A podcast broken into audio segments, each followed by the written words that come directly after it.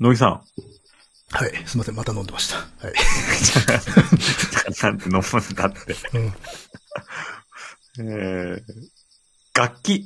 う野木くんの愛機。うん。なんかありますか愛機。まあ、ギターってことになりますね。そうですね。お、愛する楽器。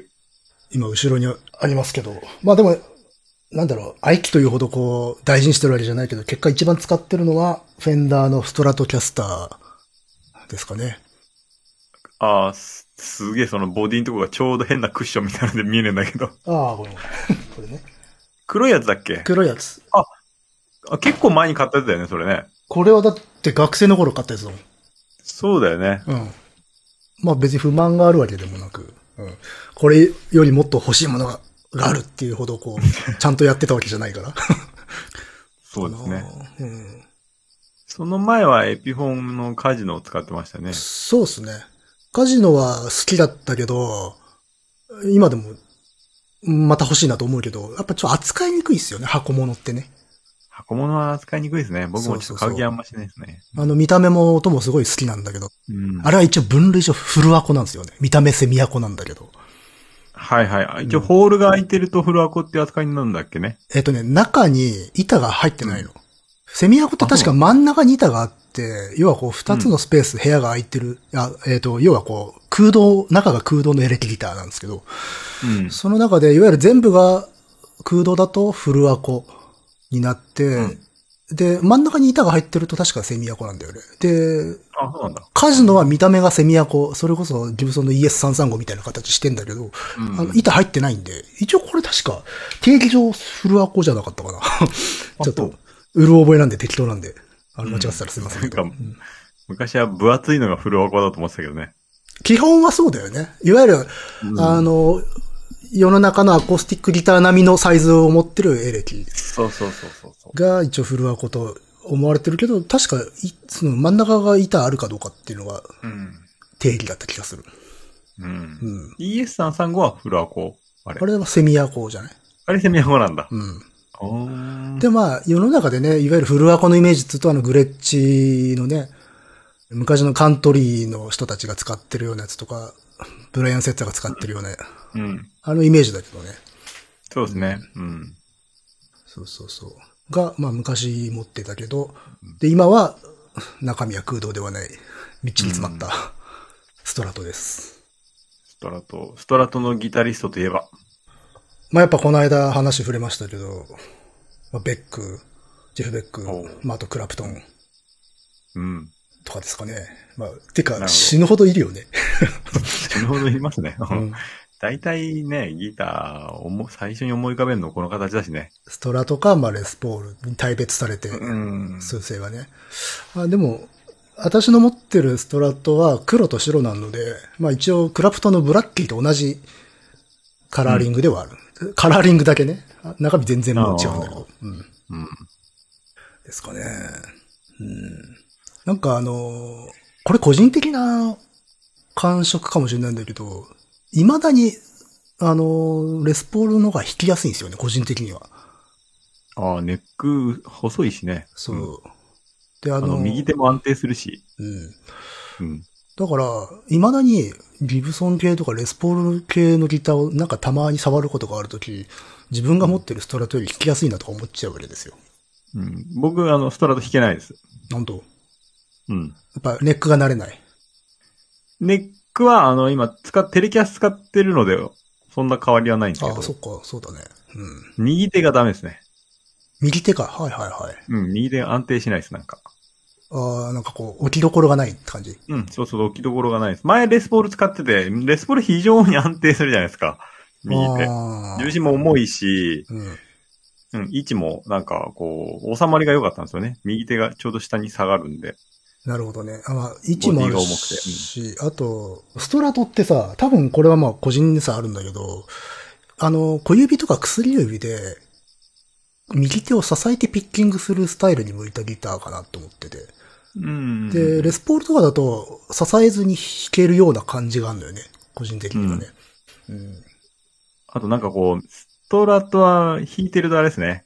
右手で何らかのノブを回しちゃいますね。ああ、まあね。近いか らで。はい。まあでも、はい逆に言うと、だから、ボリューム奏法とかができるわけまで。あまあ、そうね、届くからね、成り立つんだけど。ああ、でも確かにそう、買いたて、私もストラト買いたての時は、あの、ボリュームゼロになってましたね。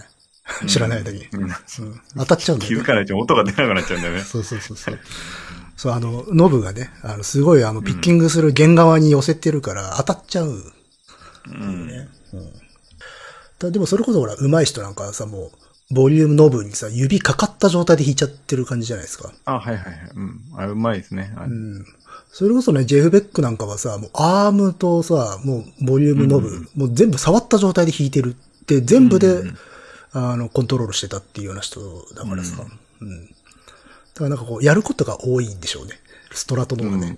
うん。ボリューム奏法はあれですね。ブライアン・セッツァーがやってるのを生で見てびっくりしましたね、あれはね。ああ。スリープウォークを一人でやったんですよ。うん。うん。いやほんとなんかいろんなエフェクターとかも使いこなしてるんで、ギター一人でこんなんできるんだなっていうのは感動しましたね。ああ。意外と、そっか、あの人もね、すごくこう、オールドスクールなスタイルと思いきやいろんなことできる人だからね。まあでも、ヴィンテージの、あの、ものばっかですけどね、使ってるのはやっぱり。そうです。まあ、それこそもうグレッチの巨匠ですよね。うん。まあ、今はね、グレッチのイメージでパッと誰が浮かぶっていうとね、セッツァーですよね。うん、セッツァー、洋楽好きな人はセッツァーで、多分日本のロック好きな人はベンジとかじゃないですか。ああ、そうね。それはそうね。うん。まあ、あの、それは椎名林檎が広めたっていうのもあるでしょうしね。あ、なんか、 ありましたね、そんなかね歌詞の中で、あの、グレッチでぶっ歌詞の中でね私をぶってっていうのがあるんで。んうん そうですね。まあまあ、だからグレッチはなんかこう、粋な、ね、高級ギターで、でもちょっと取り回しっていうか、持つにはもうちょっと練習しなきゃな、みたいな、イメージがありますね。うんありますね。扱いづらそうですね、見るからに。だから昔は憧れてほしいなと思ったけど、結局買わずに来ましたね。うんそうですね。もう多分買わないですね。思想したことあるけど、やっぱ弾きにくかったな、すごく。うー。うんん。まあもちろん流れもあるんだろうけど。っうん。ていうところじゃないですかね。愛機っていうの。なるほど。まあ愛機というほどちゃんとやってるわけじゃないんだよ。だけどね。うん。そうね。まあ、長なんくと持なってくいそるれ。しかないっていう感じですね。うん。ということで、こちらの質問は、うん。メタラーのジゴロウさんからいただきました。おもうメタラーということでね、あそういう、そういうことなんでしょうな。ジャクソンでしょうね、きっと。ジャクソン。ンでしょうね。 あのー、あれですジャクソン持ってる人で下手くそな人は見たことがないですね。まあそれこそね、より ね、上手くないと持てないよなっていう。そうねまあまあまあ、メタタル系のね、人が持ってるような。そう。だからフェンダー持ってる人で、まあ、下手な人はもうたくさんいますけれども、うんね、ジャクソン持もってて、下手な人は見たことないですね。そうですね。あの、アイバニーズとかだと価格帯が広いから、あの、初心者も持ってたりとかするんだけど、すご いテクニカル系も持ってるっていうジャンルだけうど、んジャクソンは持ってないよね。初心者で持ってるかもしれないよね。そうね 一番殺傷能力が高そうですね。高そうな感じですよね。シェイプもサウンドも。うん。まあ確かにそうね。あの、ストラトとかはあまりにももう王道の中の一つだから、まあ幅広くいろんな人が使ってるから。うんそうですね。最近でもなんか、アイバニーズ、やっぱり、あれですね、増えましたね。相当ラインナップも使ってる人も。僕ら、ほら、が、学生時代だった頃は、ヘビーロック系そう、ね。がやっぱ多かったですけどね。あの、7弦ギター、まだいろんな会社が出してなくて、アイバニーズがね、主に出してたからってうんいう。のもあったけど。うなんか安定してましたね、サウンドもね。ん。うん。でも、それこそアイバニーズはね、あの、セミアコみたいなのも出してたりと、意外と幅広かったりするんだよね。あ、俺持ってるよ。アイバニーズの。セミアコうん。アートスターいや、し違う。 名前が思い出せない。もらったやつなんだ。俺全部ギターもらったやつなんだよな。あ そうっすか。でも自分で持ってたやつはあれだよね。エピフォンのレスポールだよな。もうないよ。そうか。うん。あそっからでもギターもらえるって羨ましいわね。くれる人がそんなにいるわけね。でえっと、フェンダーのうん。テレキャスリッチェコテモデルのと、うん。いあれはいいですね。なかなかや、フェンダーのテレキャスをくれる人ってそうそういなくないから。 欲しいリッチェコよ。テのやつね。ううんん。リッチェコテはそこまで好きじゃないんだけれどあも。でも確かに、リッチー・コッツェンはテクニカル系の中で、テレキャスという、まあ、珍しい人ですよね。うん。うんそうだからね、あ音はね、テレキャスだけど、あんまテレキャスっぽいサウンあードそうとかはまたちょっと違う。ちょっと太めの音が出るのかな。中音域が、うん、結構なんかしっかりと出るんで、まあいいですよ。でも、テレキャスらしさもまあなくはないし。ああ、間か。テレキャスはね、どっちかというとこうシャリッとした、それこそボーカルの人がね、持つようなイメージそうとそうそう。ギターだったりするけど。あとなんかヤマハのなんか昔のやつと、うんあとアイバニーズの結構持っていっちゃセミアゴう。おう ぜ全部もらえんもん。全部もらった。すげえな。なんでそんなもらえんだ、ギター。もらったことねえぞ、一度も。いや、言い続けてればもらえるよ。しかも、そこそこみんななんかさ、そんなに安いやつじゃないじゃん。でそうだね。うんなるほどね。ヤマハは何 ?SG? うん。あのね、変形したストラトみたいなやつ。ああ、そうなんだ。うん。わからんけど。うんまあ、まあ、音は扱いづらいですよ。あ、そうペ。タペタしてっから。う。うんんまあ、加山雄三弾くにはちょうどいいんですけど。ああ、まあ、ヤマハのね、イメージって言ったら、加山雄三かイースタンユースっていうところですよね。そうだね。イースタインスは、えーレスポールね。レスポール系 SG じゃなかった、あ、SG だ、SG だ。うん SG あの、SG って言っても、いわゆるギブソンの SG とちょっと違うね。ヤマハの SG とかそなうって そう。うん。かっこいいんだよね、あれね。あれなかなかね、昔そう好きじゃなかったんだけど、あの、超ずるにつれて、あ、なんかいいなと思うようになったけど。うん。うん。そうですね。ああれか、高中正義も使ってるか。あ、そうだっけうん。かなんか正義、ね、フュージョン系かうん。 あの人はね、あの、サーフボード型のギターのイイメージが強すぎるけどね。うん。まあでも、スーパーギタリストですよね。まあ、そうですね。うん。まあそれこそねバ、ギタリスト最近お亡くなりになった、まあ、高橋幸宏さんとね、やってましたからね、昔は。あ、そうなんだ。うん。うんあれだよ、サディスティックミカバンドですよ。あ、そうかう。んそうだね。サディスティックミカバンドって、 この間、久しぶりに聞いてなんか、ね、なメンバー、ほら、高橋さん亡くなったから、うん。いろいろと見せたら、たらなんかラジオで特集してたから、うんのを聞いたけど、結構すごい いメンツやーが揃ってるなって感じです ね。あのー、まあ、安易に言ってはいけないんだけど、マジと昔のサウンド聞くと大パーツですよね。 やっぱし、本当だね。うんうんこの時代にこの絵やってたのかとか思っちゃって。ううんん。まあまあまあ、いいです、いいですね。まあ、そんな感じですよ。うん。なるほど。うん。ということで、メタラーのジゴロさんありがとうございまあしりた。がとうございました。はい。うんはい。ちょっと長くなりましたけれども、始めましょう。カエサルの休日です。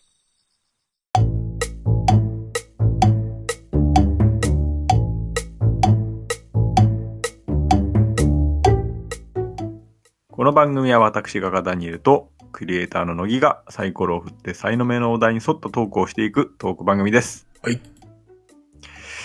えーと、そうですね。あの、前回、うん。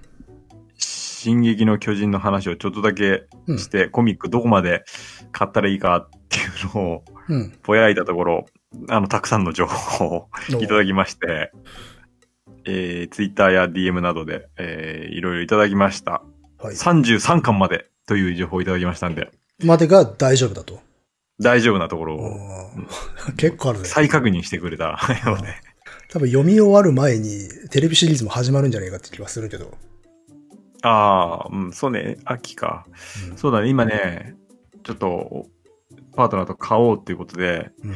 この春休みに、あれですね、断捨離をして、うん。あ場所を開ける。そうそうそうそうそう。パートナーが一生懸命今場所を開けて、結構漫画好きなんで、結構コミックあったんですけど、もう巨人のためならということで、一気に断捨離をしましてですね。そうか。僕も、あれですね、CD、ついにちょっと、あれですね、ケース捨てようかなって感じですね。ああ、まあちょっとね、フィジカル、本当今ちょっと場所を取りますからね。はい。えーでもやっ。ぱ、あの、ディスクと、あの、ブックレット、ジャケはね、裏ジャケまで残したいんで、うん。なんかあの、ケース捨てて、そういうの入れられるのあるよね。あるあいいみたいるなね。うん。薄いやつ入れてとか、アルバムみたいなやつに入れるとかって言ってもあるし。うんう。ん。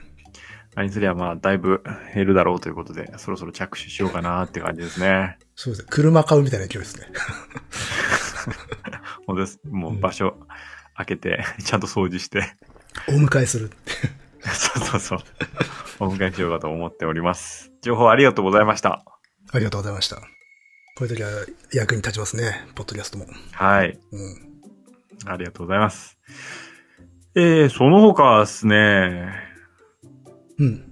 えっと、アートフェアに行ってきました。アートフェア東京。行ってみたいですね。なんか、あまり気乗りしないけど行ったみたいな書いてありましたね。ツイッターで。そうですね。なんか自分もまあ出品者だから、一応ブースにいなきゃいけないんだけれども、あのね、 展覧会の時にブースにいるのって結構苦手なんだよね。ああ、まあ、いろいろと、なんていうの、相手しなきゃいけないから。そう。うん。うん。で、やっぱ若い頃はいなきゃと思っていろんな人にこう説明したりとか一生懸命やってたんだけれども、うんち。ょっと最近なんかしんどくなってきましてですね、特にアートフェアのような、うん。えっと、非常にこう、ジャンルも多岐にわたるようなところだと、うん。結構ね、ダメージが大きいというかね。 それは、あれですか、こう、客層が幅が広いから、いろいろとちょっといろんな人が来るみたいなことですか。そうそうそうあ。ーそうなんですそうよ。ね、すんごいポップなものもあるし、めちゃめちゃガチガチなものもあるからね、あの同じ空間にね。ううん。 んそうそうそう。なので、一応行ったは行ったけど、自分のブースにはほとんどいなかったですね。 そうっすか。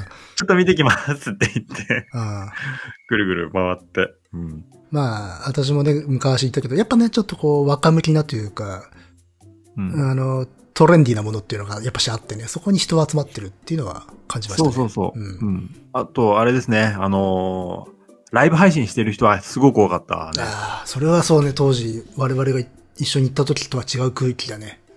うんうん、そう。やっぱり、こう、海外の人がやってる場合が多かったかな。うん。ああ、そうかそうか。まあ、みんなチャンネル持ってんでしょうね、今、今時はね。うんうん。そうそうそう。だからなんか多少気を使いながら回ったりとか、あとはなんかこう、個人とかのなんか軽いツアーみたいなの多いんだよね。おう。うん、大きいツアー何十人もとかじゃなくて、まあ本当4、5人でうん1人アテンドする人がいて、へえ小規模ツアーみたいなのを結構見かけるんだよあね。あるんだ。アート好きな人たち集めて、多分ね、う。うんん。一、日いくらとそうかそうね。。うん、そういうのとか、あとは多分なんか偉い人なんだろうなっていうようなうん人とかが、うん、アテンドする人一人ついて回ってるっていうのはあるね。で、すごくいろんなジャンルがあるんだけれども、本当に幅広い、あの、ジャンルのギャラリーが出てるんで、うん。まあでも最近、まあトレンドって言っても、なかなか全体に一概に今こういうのがトレンドっていうのは言えないけれども、やっぱり、あれだね、ざっくりと見えてくる、まあ、野木くんの言った時と違うのは、うん。なんかね、80年代のファンシーイラストレーションっぽいものとか、ああ、はいそはいうはい。いうイラストレーションわかりみまたすいな、あうん。あいう色使いのものとか、うあんあいう強い縁取りのものとかがね、すごい多いですね、今。それは流行ってるなとは思ってたけど、うんあれなんだね、そっち側でもそうなのね、アートとかあの。のファンインアートの方でも、そうあかの、普通のさ、イラストとかでもは、ま多いじゃない、あ、い最ます近。ね。それこそまあ、うんうとまるさんとかそうだね。あ、そうなのわかんないけど。まあ、イラストレーターだけど。うんまあ、ちょっとこう、レトロっていうか、うん。我々があんまりかっこいいと思ってなかった80年代、90年代初頭のそうそうそうそううん感じね。うん。のものとかう、ん。あと、まあ、色使いはちょっと違うけど、なんか原田治のような、うん割とこう、乃木くんにちょっとラインするね、じゃあ。うん。多分見ればね、僕らの世代の人は見れば、あーって思うと思うんだけど。出た出た。あー、あ、はいはいはい。あ、でもまあまあ、今言ってたようなノリ近いかな。うん。うん。ああとは、そう、こういうイラストっぽいものだけれども、キャンバスとかではなくて、まあ、シェイプとキャンバス、前はいろんな形のね、シェイプとキャンバスが流行った時期もあったんだけれども、うん。うん。そうじゃなくてもっとこう、板とか MDF ボードとかをこう、形で切り抜いて、うん。ちょっと厚さを、それ自体に厚さを持たせて、イラストのようなオブジェクトみたいな形で展示するのもものとか増えたね。なるほどね。多分、あの、ストリートアートとかの影響が結構最近は色濃いのかなっていう部分もあって。ほうほうほうほまあ、日本だと、大山エンリコイサムとか、う。うん。えー山口めぐるとか、そのあたりの人たちの影響もあるのかなと思うけれども、まあ日本でもね、パンクシーとか流行ったけれども、うん。まあストリートアートとこういうファンシーイラストレーションっぽいものとか、うん。が結びついてというか。うん、が多いかな。そういう傾向にあるかなっていうのは思うね。ちなみに今私があげた人の絵も LINE で返しました。ああ、そうそうそうそう、これ、まこさういに。う感じってわけだ、今。だから。そうですねまあうん商業でも、ファインでも。うん、時代だね、じゃあ、ほんと。そうですね。まあ80年代リバイバルってことか。そうだね、まさにそんな感じ。だ音楽でね、ベイパーウェブとか、あとは、まあちょっとこれ80年代じゃなくて70年代かもしれないけど、まあシティポップ流行ったりとか、今ほんとそっちあそう系そう、そうそっちに向いてんだね、本当に。うん。国内も。うん。そうね。やっぱ、まあ、音楽とも、まあ、アートの方がややちょっと遅いかな、後追いなのかなっていう感じがするけれども、音楽の方が先行するよね、これやっぱ。商業とダイレクトに結びついてるからっていうのもあると思うけど。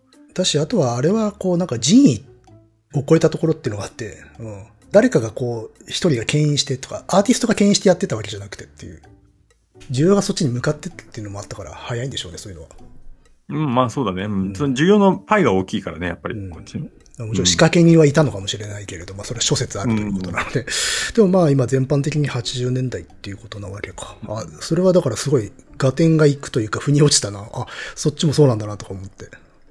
うんん。まあだから今、ここを追ってはいけないわけで、逆に。なるほどね。そうか、トレンドを、うんまあトレンドを追えばね、終われば、トレンドが終わった時に一緒に沈んでってしまうっていうのは、そうそうそう当然あることだからね。うん。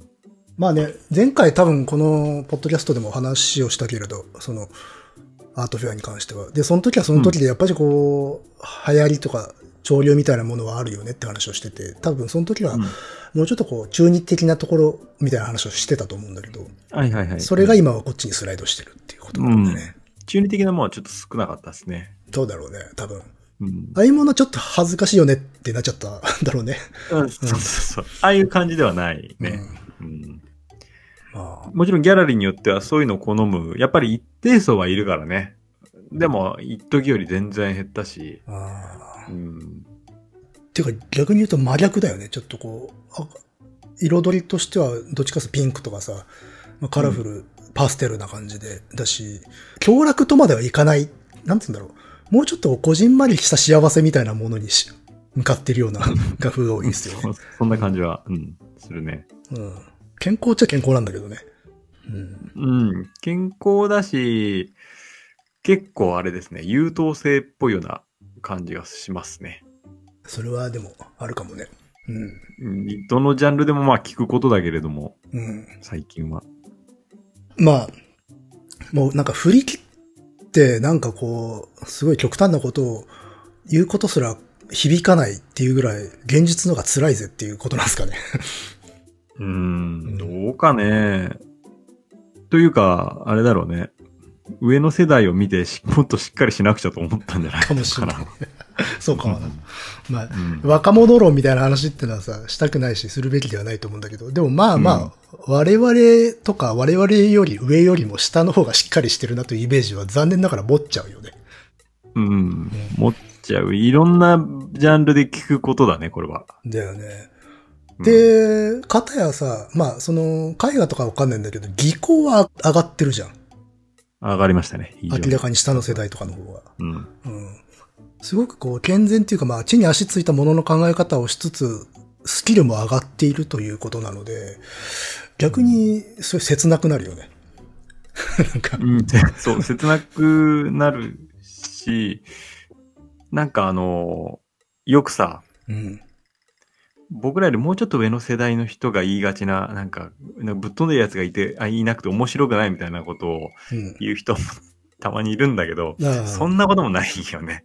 まあ、着実にじわじわ殺されてるというか、ああそうね。じわじわ追いやられてるんですよ、僕たちは。いや、だって、まあ、別にあのね、技術偏重とか、まあ、スキル至上主義ではないんだけど、まあ、スキルある人って、どっち側もできるしねっていうのもあるしね。うん。うん。だから一気にひっくり返されるよりも、じわじわ圧殺されてるような感じで、ああ。太刀打ちができないんですよね、もうね。うんまあ、それにさ、まあ、こう、逆張りではないけど、まあ、いろんなことに対して、アンチっていうかさ、いろんなことをひっくり返していくっていうことを観点で見ればさ、あのーまあ、こう、破天荒なとかさ、こう、うん。枠に収まらねえものがいいっていう上の世代が言ってきたことをひっくり返すのであれば、思いっきりすごく狭いことをしっかり描くっていう方に行くよね。 そりゃ。うん。うんそうだね。だから、あの、まあ、そういうおじさんたちが若い頃に上の世代に対して抵抗して、あの、俺たちはいろいろはみ出していくぜっていうことを言ってったんだろうけれども、自分たちが権威とか大人、おじさんになってしまった時に自分たちがどうひっくり返されるかと言ったら、まあ、自分たちの言ったことを否定されていくってことなわけだから。うん。だから着実にしかしうまいという若い人たちが出てくるってことは、それは必然だよなとは思うよね。うん。うん。そうですね。あのぶっ飛んだやつがいないっていうのは、まあ、 上の世代の意見なわけで。まあ、だし、あとこう、ぶっ飛んでるっていう観点、まあ、それはどういう尺度かわからんけれども、うん。自分はでもやっぱ若い人の作品、まあ絵画はあんまわかんないんだけど、映像にしろ、まあ音楽でも、ちょっと想像つかなかったなってことやってる若い人なんかいっぱいいるけどね。いや、いっぱいいます、いっぱいいます。ううん。あすげえな、こんなんよく思いつくなっていうのがどんどん出てきてるから。でね、それってね、まあさっきの技術の話に戻るわけじゃないんだけど、裏打ちはされてるなと思って。うん。あの、技術が早く身についてるので、環境的に。だから、うん冒険できる時間が我々より長いんですよね。う。うんん、我々の若い頃とかはそれ以上上の世代になると技術の習得に時間がかかってるから冒険する期間がトータルとして短いんですよね。多分キャリアの中うで。ん。けど今の若い人多分もう10代ぐらいでプロ並みの技術持ってたりとかするから、そうすると残りの時間全部冒険に使えるっていうところが多分あるんじゃないかなっていう。まあ、あとこうなった時に、今果たして美術教育がどれほど必要なのかっていうのもね。うーん、うまあ、ん。昔はさ、美術教育っていうのはさ、基本的にあの、身近に触れられなかったじゃないですか、そういう作品とかうって。ん。そういう中である種の準備期間として成立はしてたんだろうけど、今ってまあまあ、それがまあ、アクティブな形でないにしても、触れる機会というのは多いし、チャンスも多い。ってなってくると、確かにこれまでとは違うような役割は求められてるかなとは思いますよね。教うん、育だかとかねら、まあ技術の習得、まあ、もともともう美大とか、例えば入った時点で技術の習得っていうのは、うん。もう目指してはいないんだけれども、だからこそ今、逆にその質が求められるんだよね。うん。技術じゃないところの、本当の意味での、まあ、はいはい、まはあ、い。芸術教育としての質が求められる。今、今までは多分、それなりにごまかせる部分はあったと思うんだけれども。そうね、技術自体、技術をとりあえずっていうのがまだ成立してた時代ね。でも今技術って別の形で得られるからこそ、その先がもう求められちゃうっていうのはあるでしょうね。うまあ、あとは一定の年齢以上になったらもうフィジカルでのもね、ん。うん。技術の習得はもういらないしね。まあ、うん。そうね。でも、逆に言うと、あれなのかもね。よりその、中身的な話を問われるというか、そういうものをいかに与えられるかということで、本質に回帰したっていうところはあるんでしょうね。そうだね。うん技術を教えときゃいいでしょっつってごまかせなくなったってことは、まあ、ポジティブに捉えればそういうことでもあるから。そうそう、そういうことです。本質を、うん、問われるので、うん。あの、本当の意味での教育の質が問われるとは思うんだけれどもね。うん。なるほどね。だから、まあ言ってしまうと、もう我々とか我々より上の世代と比べて、早く作品が作れるんですよね。もう、完成品を作れるんですよね作。若いうちからね。うん。し、あとはもう個人で発表、発信ができてしまうので、うん。ギャラリーの立ち位置というのもまた変わってくるだろうし、うん。個人の方が早いじゃないですか。うん。やり取りができて。うん。でも、やっぱそれで膨らんでいくと、それなりにスタッフとかを抱えないと無理になってくるわけで、その時に、やっぱりギャラリーとかに任せた方がいいのか、それとも自分で何か立ち上げるのか。そこは分かれ目かもしれないですね。今だから、本当に自分でプロデュースをして自分で発信して、それで成功してる人もまあいるじゃないですか。うん、でも、なかなかその自分で個人でやっていくと、やっぱりアートシーンとして、その売り上げはものすごく売れてても、うんアートシーンで語られない人っているじゃないですか。結系譜に置けない、文脈に置けないっていう。そうそうそう。うんだから、アートシーン全体で見たときに、全く語られなかったりもするし、うん。ものすごく売れても、うん。まあ、語られなければ歴史としては残らないわけで。うん、その辺は難しいところだなと思いますね。だから、例えば、そうだな、YouTube みたいに新たな市場だと、うん。まあ、成立するとは思うんだけれども、うん美術市場みたいに昔からあるものの中で、自分だけで位置を築くっていうのはなかなか難しいですね。なるほどね。うん。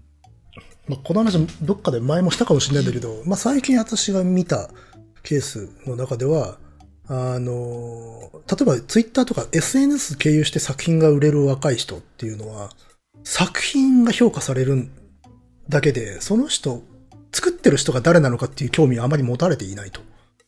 ほう。だから作品が一人歩きするんだけれども、作った人は実は仕事につながらないケースがあるみたいな話を見聞きして。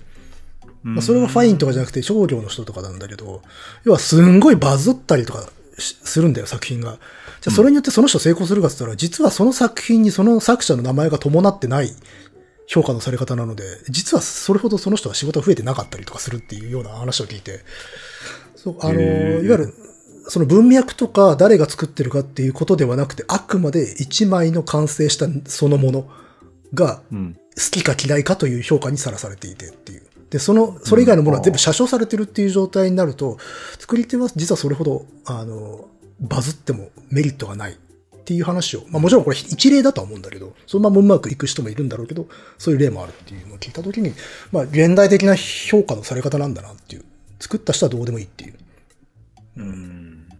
ことはありましたね。まあ、そうか。SNS だと、個人のことがダイレクトに発信できるのかなと思ったけど、そうはいかないような。うん例もあるんだねそれこそだから、批評の中での文脈っていうものが SNS 上存在しないから、うんタイムラインで見えた絵が、あ、いいなってなったら、そこから先はもうないんでしょうね、おそらくう。ん。うん。っていうことで、むしろこそ個人がすごく発信しやすいから、ダイレクトに繋がれるのかなと思いきや、実は繋がれないというものもあるんだなっていうことを知って、なんなかるほどなと思った。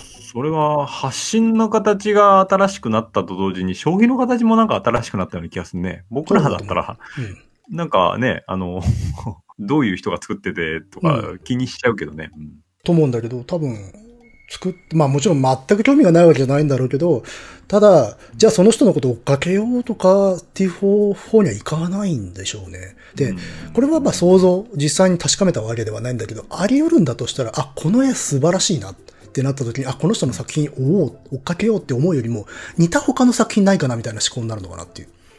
おーはいはいはい。そうすると複数の人のものをピックアップするっていうことになって、で、要はだから、コンピレーション的な消費の仕方になるっていう。ああ、うん、っ横スライド文化ね。 アマゾンミュージックみたいな。ていう、そう、だからまさに、はあうの、んサブスク全盛っていうのはそういう影響もあるんじゃないかなって気がするんいだよはねい、。そういうことね。だから実は、あの、一人一人の作品にアクセスしやすくなったがゆえに作者から切り離されてるっていう状態っていうのはあるのかもしれないなと思うね。うんう。んうんうん。まあもちろんこれは存在感が薄いな。傾向の話でね、全部が全部そうとは思わないけれども、全体としてはあるかなっていう感じがするね、それ。うん。なるほど。でう、ん。自分自身が割とそれに近い干渉をしてるので、これはだから、なんつうのかな。あんまりこう、批判もできないんですよ。やっぱ作品の方を、あの重視して、その人追っかけようって、あ個人的にあんまりしない方なんで、うんうんそれがもうちょっと社会的にもっと広まってるんだろうなっていう。うん。うん。あのー、そうですね。あの、さっき、ダイレクトに、こう、発信と消費がダイレクトに、えー行われちゃうと、うん。アートシーンの中で立ち位置が気づきにくいみたいな話だけど、うん評価決めてるのはその間の人たちだもんね。そうなんだよね。間をつなぐ人うんたちだもんね。生産と消費のそうそうそギャラリーだとか、評論だとか、批評だとかを、うんより多くの目にさらされる場面、場があってこそ、う。あってそこで議論がなされた上で残っていくから、ダイレクトに繋いじゃいけねえのか。 まあ、いける、いけないかどうかわから ないけど、少なくともだからそのさっき言ったような文脈みたいなものを作り出してんのってうんキュレーションじゃないですか。そうですね。で、それ、れが抜けると多分、うん、それはあの、なんつうの、消費する側、受け手に委ねるのは結構酷な話で、文脈を作ってくださいっていうのは。やっぱし与えられて、あ、なるほど、この人はこういう流れの中にあるんだ。じゃあ他のものも見てみようってなるけど、いきなり作品がボンと来た時に、とりあえず好きだったら、あ、この作品好きだわで、止まりますもん、やっぱし。うん。で、じゃあ仮に他の、同じ人の他の作品見てみようってなった時に、あんまり他の作品好みじゃないなってこともあるじゃないですか、実際も。あるある。うんそうなったらもう終わるよね、そこで。切り離されるよね。だからあれか、横スライド文化がそれで。そうそうそう。似た他の作品を探すってことになる。はいはいはい。じゃないかなっていう。うん、で、そういう、もしも、まあ、これ、この間の話とつなげるわけじゃないんだけど、こういう流れの中で AI のイラストみたいなのが出てきちゃうってことは、まあ、そこはう、ん。いろいろな予感を抱かせますよ。そうですね。人間描かなくていいじゃんっていう流れは加速するかもなと思うまあそねう。ですね。ううんんまあそうなってきちゃいますけれども。うん。そうね。でもどうなんですかねそれって。まあ、昔に戻るみたいなことあるんですかねその、アーティストが、そのサインを書いていない頃のものに戻るみたいなこと。うん。いや、それはないとは思うけど、うん。まあ、アートがこれで消えると思わないし、うん。まあより必要ないところでは必要なくなるんだろうとは思うけれども。うん。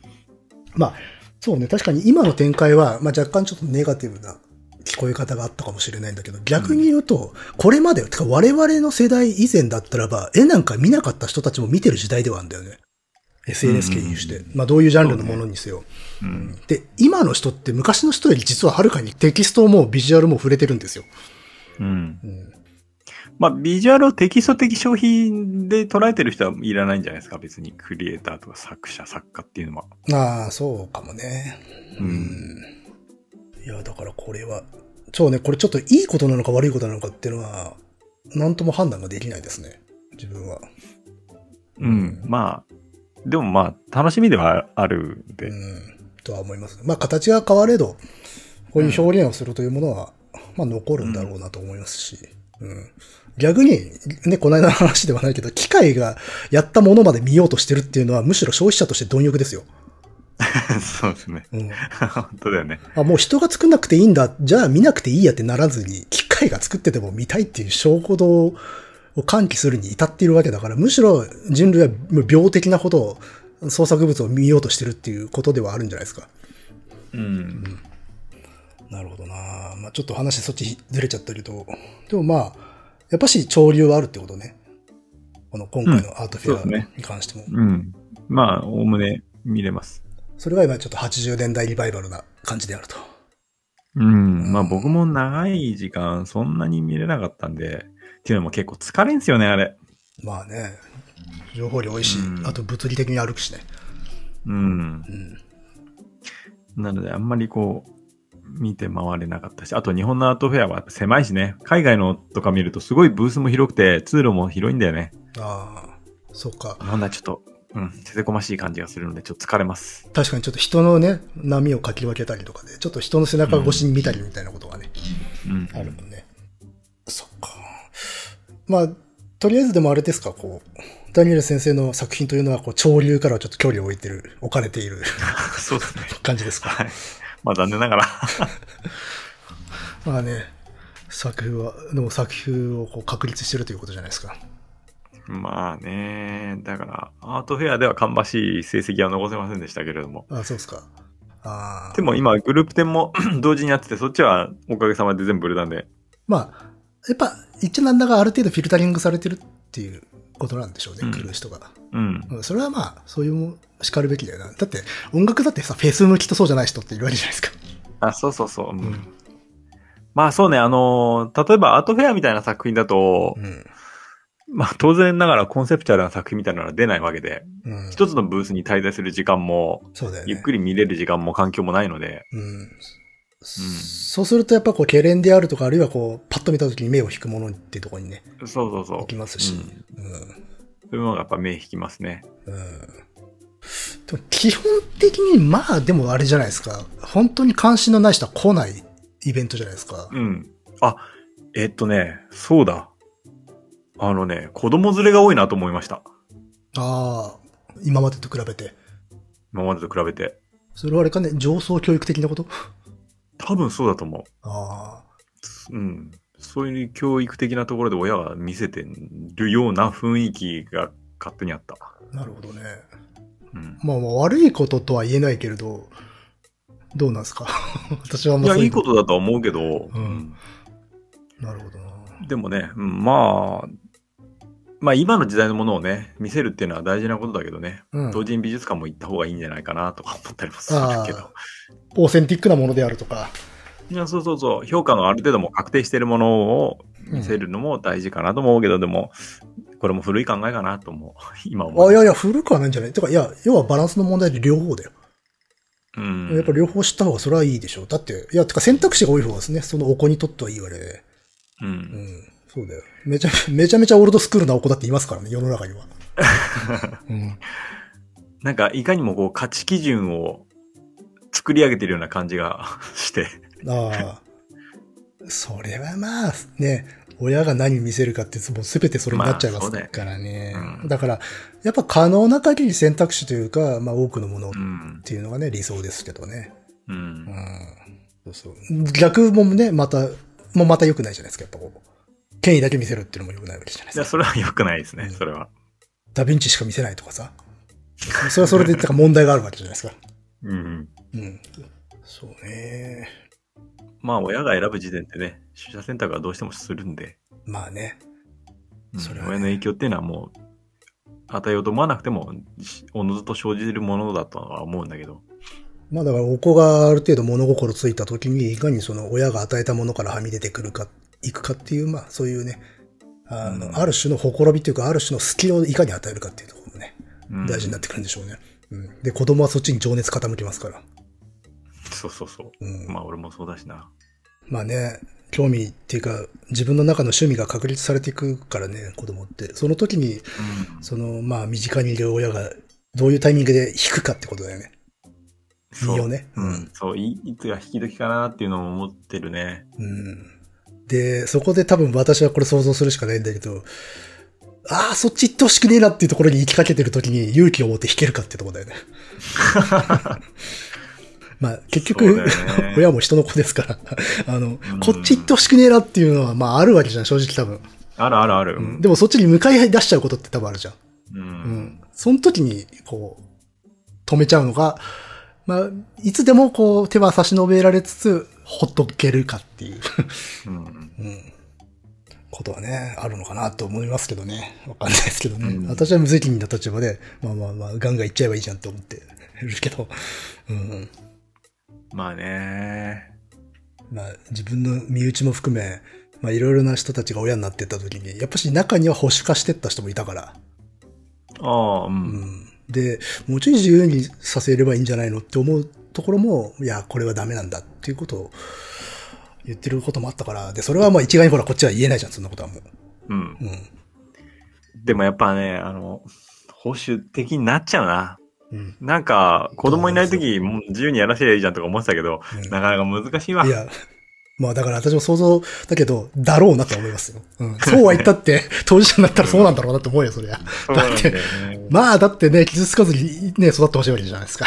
うん、そうそうそう。そう、だからそこのバランスだよね。ううん。ん。まあね、もうそろそろ、次3年なんでね、そろそろ僕らの知らないようなこともたくさんね、出てくるだろうし。うんまあでも、親がね、表現者だっていうことは、まあ、自分ちは楽しいなとは思ってんじゃないですか。それはなんかね、うん。この間なんか言ってたね。うん。それなりになんかこう、なんていうんだろう、自慢、自慢じゃないけど、なんか、うん、うん。楽しいなと思ってくれてるようです、どうやら。子供も楽しめるような楽しさを持っている分野なのでね。うん。まあもちろんだからといってこう優劣があるわけではなくて、それはその、し例えば子供にとって分かりにくいことをやってる親っていうのは別に子供にとって良くないからそ全然そんなことはなくて、それが伝わるんでもうちょいかかるってだけの話だから。うん、そうそうそう。だから逆に言うと、もう少し大きくなった時にどう思うかっていうのは、ちょっと怖いなとは思うんだけ確どかにね。 うち、うちのお父さんみたいにはならないぞってなったかもしれないか ら。そうそう、その可能性大だしね。うん。真逆に触れることだってあるわけで。 うん。まあまあ。まあでも確かに、ちょっと違うんだなって思ってるっていうことは一つ、それはなんか成長っていうか、ポイントを超えてることなんだろうね。うん、それはちょっとあるっぽいですね。この間、うん、なんかそんな話してた。ああ。まあ俺も、親自営業で家で仕事してたから、うん。会社に行かねえんだと思ったね。ああ。うちみたいに全く真逆の仕事してると逆にみたいなこともあるしね。うん。うんそうだね。野木くんち全然違うもん全ね。然違う。で、全くそういう趣味もなかったし、うん。親たちはね。うん。確かに。まあだから結局、こうすりゃこうなるってことはねえんだなっていうのは、まあない自分の経 験、いやね、うんあの、ダニエルさんの経験を見るとそう思いますよね。うん。でも二人ともあれですね。子供二人とも、親、自分の親がうん。自分と同じ年ぐらいに何やってたかとか、うんどんなゲームしてたかとかは結構興味持ってくれるんで、ああ。うん。だから俺も思い出しますよね。俺どんなゲームやってたとか、なんか、どんな絵描いてたとか言わ言われて、うんえっ、と、ロマンシングサガ と、とか、ロックマンと、とか。あうん。あ。ああ、でもそのゲームでね、ちょっと思ったけど、最近ね、私ゲーム、あの、動画とかよく見てるんですよ、YouTube とかで。う。そうんすると、多分う10代とか20代ぐらいの人たちと、我々世代とか、あるいはその上とかが一緒に見てたりとかするっていう。で、今の若い人たちって昔のもの知ってるから、ネットで。うんだから、あそうそう我々が子供の頃と違って、大人との関係は我々ほど確絶してない、断絶してないんだなとか思っちゃって。うん。うんそう、それこそゼルダもそうだし、ね、そうのんサガシリーズとかだってやってたりとかするわけで。う。うんんそう。だから、ちょっとあれかなって、昭和世代の子供時代と、平成以降の子供時代とでは比較がちょっとむできないかなっていうふうに思ってきたね、最近。そうね。本当に僕ら、小学生とか、ね、小さい時の大人って、全然違うゲーム、生き物だったからね。そうそうそう。だってね、ダニエルさんのね、お子がね、ゲーム、ちっちゃい頃ゲーム何してたって言ったら答えられるじゃん。答えられる。我々が子供の頃親にゲーム何してたって言ったら、もう缶蹴りとかさ、うんそう。ゴム跳びとかってことになっちゃうじゃないです か。そうそうそうう。んだからね、その辺は全然違うし、あと、ロックマンって言って、うんいや、今ロックマンはさすがにねえなと思って、まあ確かに新しいのとかあんま出てないんだけど、うん。あのー、YouTube とかにさ、俺がやってたロックマンの、俺ゲームボーイのロックマンとかやってたんだけど、うん。それの動画とかもあるじゃん。ありますね。で、見せることができて、それで興味持って見るんだよね、しばらく。ああ、はいはいはい。うん。で、え、なんかロックマンのボスキャラの絵描いたりとかして。ああ。あれかもね、そうそう考えるとゲームってさ、あの、ちょっと我々が想像した以上の影響力っていうか時代を変えてるんだね。うんうん一つの世代区切ってるぐらいのものがあったっていう。そうだね。う。うんん。もうなんか、うん、生活のベースにゲームがあるしね。うん、やっぱりカルチャーのベースというか。うん。で、しかも今ほら、あの、まあ、モバイルでゲームするという世代にもなってるわけじゃないですか。うん。で、逆に我々ぐらいだと、もうゲームってハードの進化でどんどんね、右肩上がりに、まあ、グラフィックではなんだといろいろ進化してたんだけど、モバイルでやることで一旦戻ってんだよね。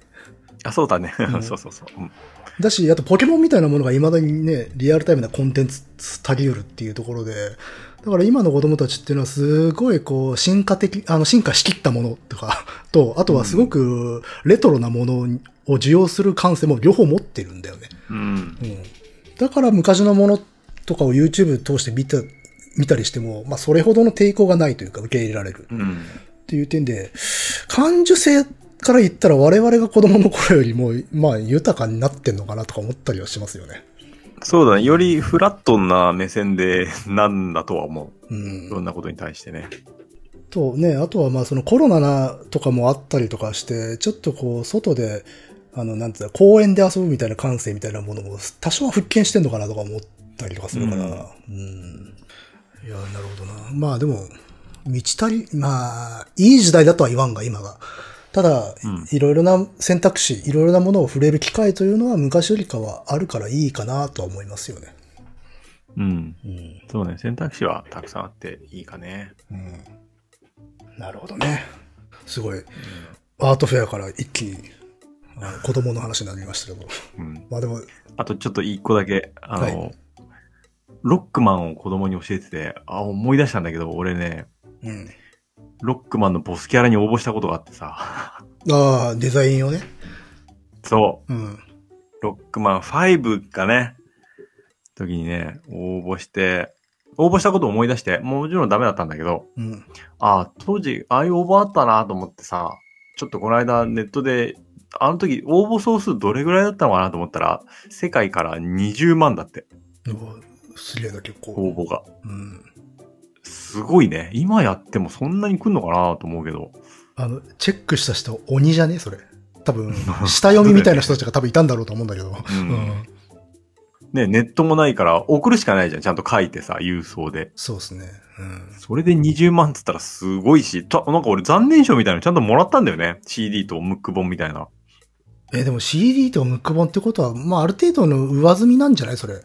全部に送ってたらやばいでしょそれだって。いや、多分送った人残念賞でもらってんじゃないみんだっなて。そうすると20万でしょ結構な費そ用。うそうそう。結構な費用ですよ。ある程度、なんかこれ、これそう、もうこれはあれかな、審査に値しねえな、みた いなのの、下読みとかで足切りして、なんか、うそっから上は上げてるみたいなことじゃないの多分。そうなのかなうん。ボスロックマン5ボスキャラ応募して何ももらわなかった人を、 いや、だって20万来てたら18万クソですよ、多分。ああ、俺もクソに入ったと思ったいけど。やいやいや、なんとわかんないけどね。まあ、 ああまり、小う学校 3, ん。 3年ぐらいだよ、確か。あじゃああれかな、あまりにも景気が良かったんで、全全部に上げられるぐらい余裕があったかもしれないけどね。ねえ。うん。いや、すげえなと思って。うんそうかなまあ、うんまあ、それだけなんだけ どね。なんだろう。まあ、まあでもそんなロックマンも、まあお子にも刺さる、まあすごいコンテンツであったと。そうそうなんとかマン、なんとかマンとかね、いっぱいいるから、あうんまあ、ポケモンみたいなもんだよね。まあね。まあうそうそう。まあだからとにかく、私が個人的にも思ったことともリンクするっていう。あの、今の子供、我々が子供の頃よりも、あの、上のもの、コンテンツ、古いコンテンツを理解することができるっていんう。あと、古いコンテンツが存在するっていうのがね、ちゃんと。そうね。あ、あの、資料として保存されているっていうね。そうそうで、アクセスできるっていうのはでかいね。ううんん。新しいものがいろいろいっぱい出てきて、文化が、カルチャーのメインが変わったからといって、自分たちがも、享受してきた文化を否定することはないので、そうね。うん。うん。そこはまあ、よく思うことですね、最近。まあ、よりフラットになったってことでしょ、多分。その、我々の頃って本当縦軸があまりにも大きかったんだよね。そうそうそう、大きかったですね。それが徐々に徐々に、まあ完璧ではないけど、縮まってフラットに近づきつつあるという、まあ、過渡期、過渡期、もしかしたらあるいはもうその域に入ってるのかもしれんが、うん。うん、にはなってきたと。で、もっと行くと、あれだろうね。何年代風とかも、というのもなくなるんだろうし。そうね。そうかもしれない。確かに。あの、もうだってリバイバルしてるって自覚ないわけでしょ、若い人なんて。そうだと思うよ。うん多分ね。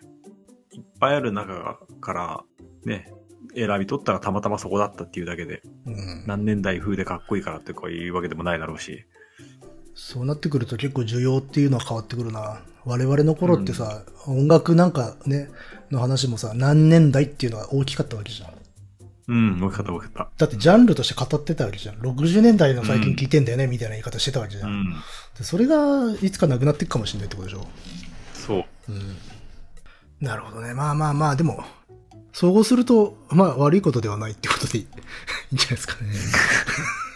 そうだよ。うん。うんそれもう何年代なくなるし、もうね、AI のおかげで、ね、この先、セックスピストルズの新作がね、出るかもし出れるなかい、もしれないわけだし。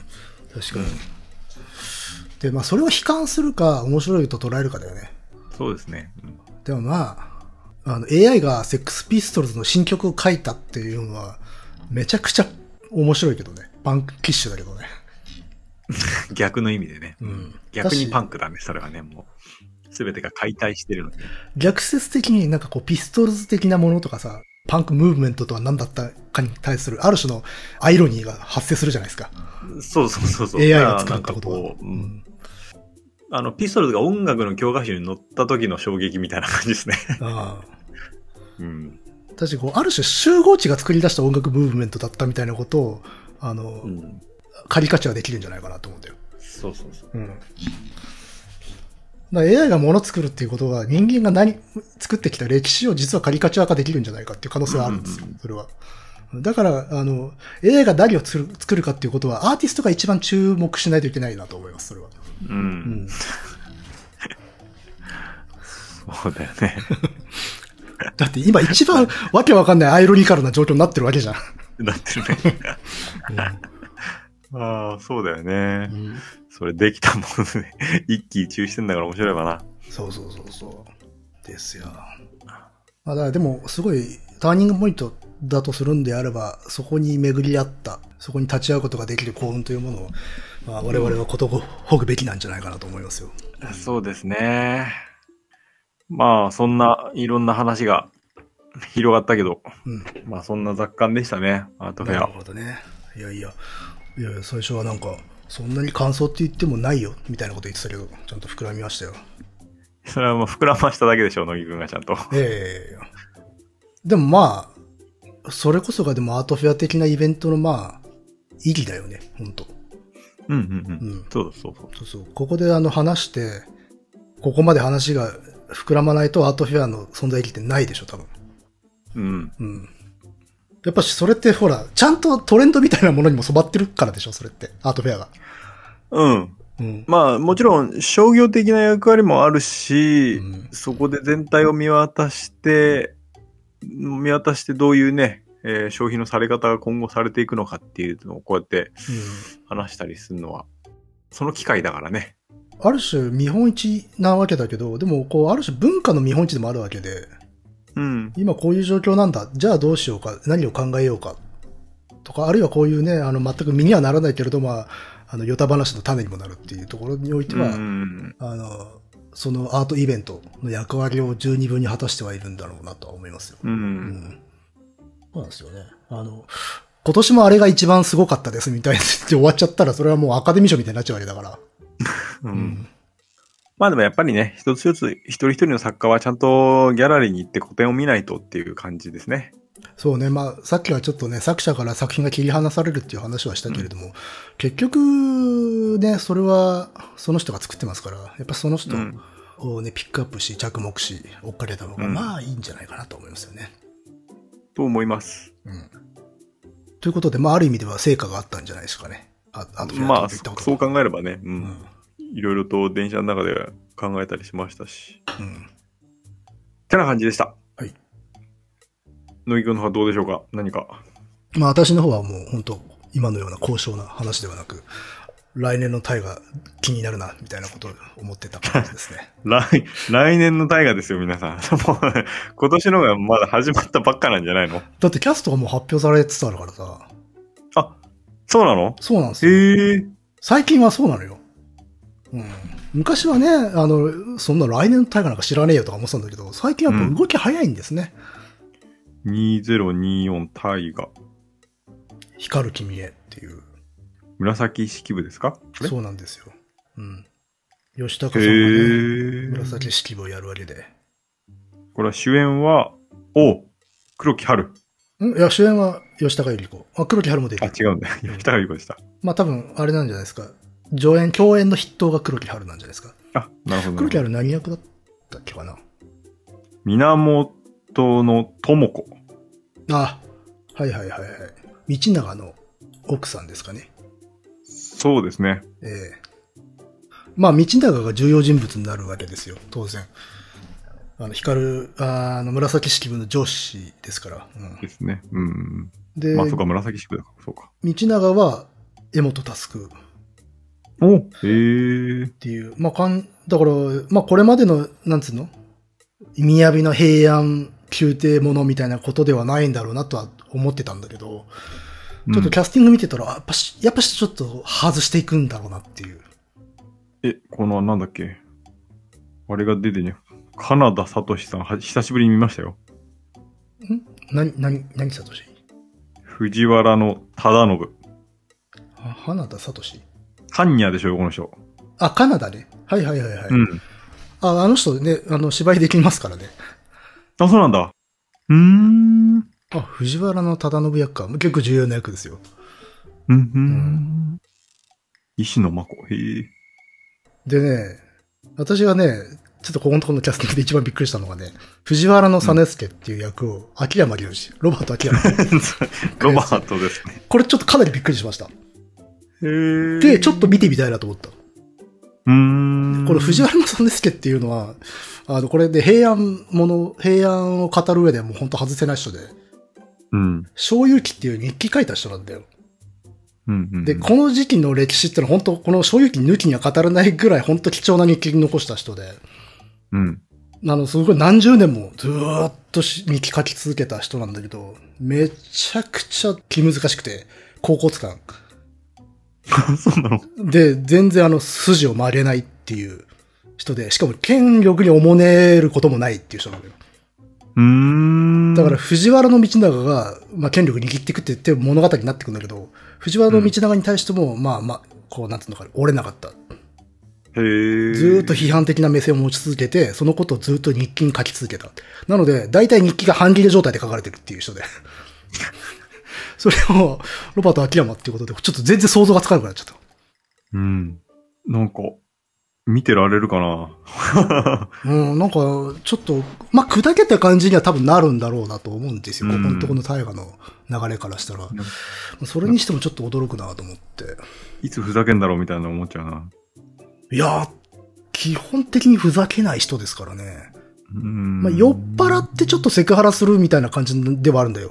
藤原のサネスケっていうのは。うんなんつうのか、いつも人に対してあの批判ばっかしてる人なんだけど、うん。うん、けしからんっていうような人なんだけど、酔っ払うとちょっとこう、女の人の着てる衣の数数えたりするようなタイプの人なんだけど、へーでそこは確かにハマってんだけど、それ以外うんがギャップが激しい人なんで、で、あなんかちょっと面白そうだなとか思ってますね。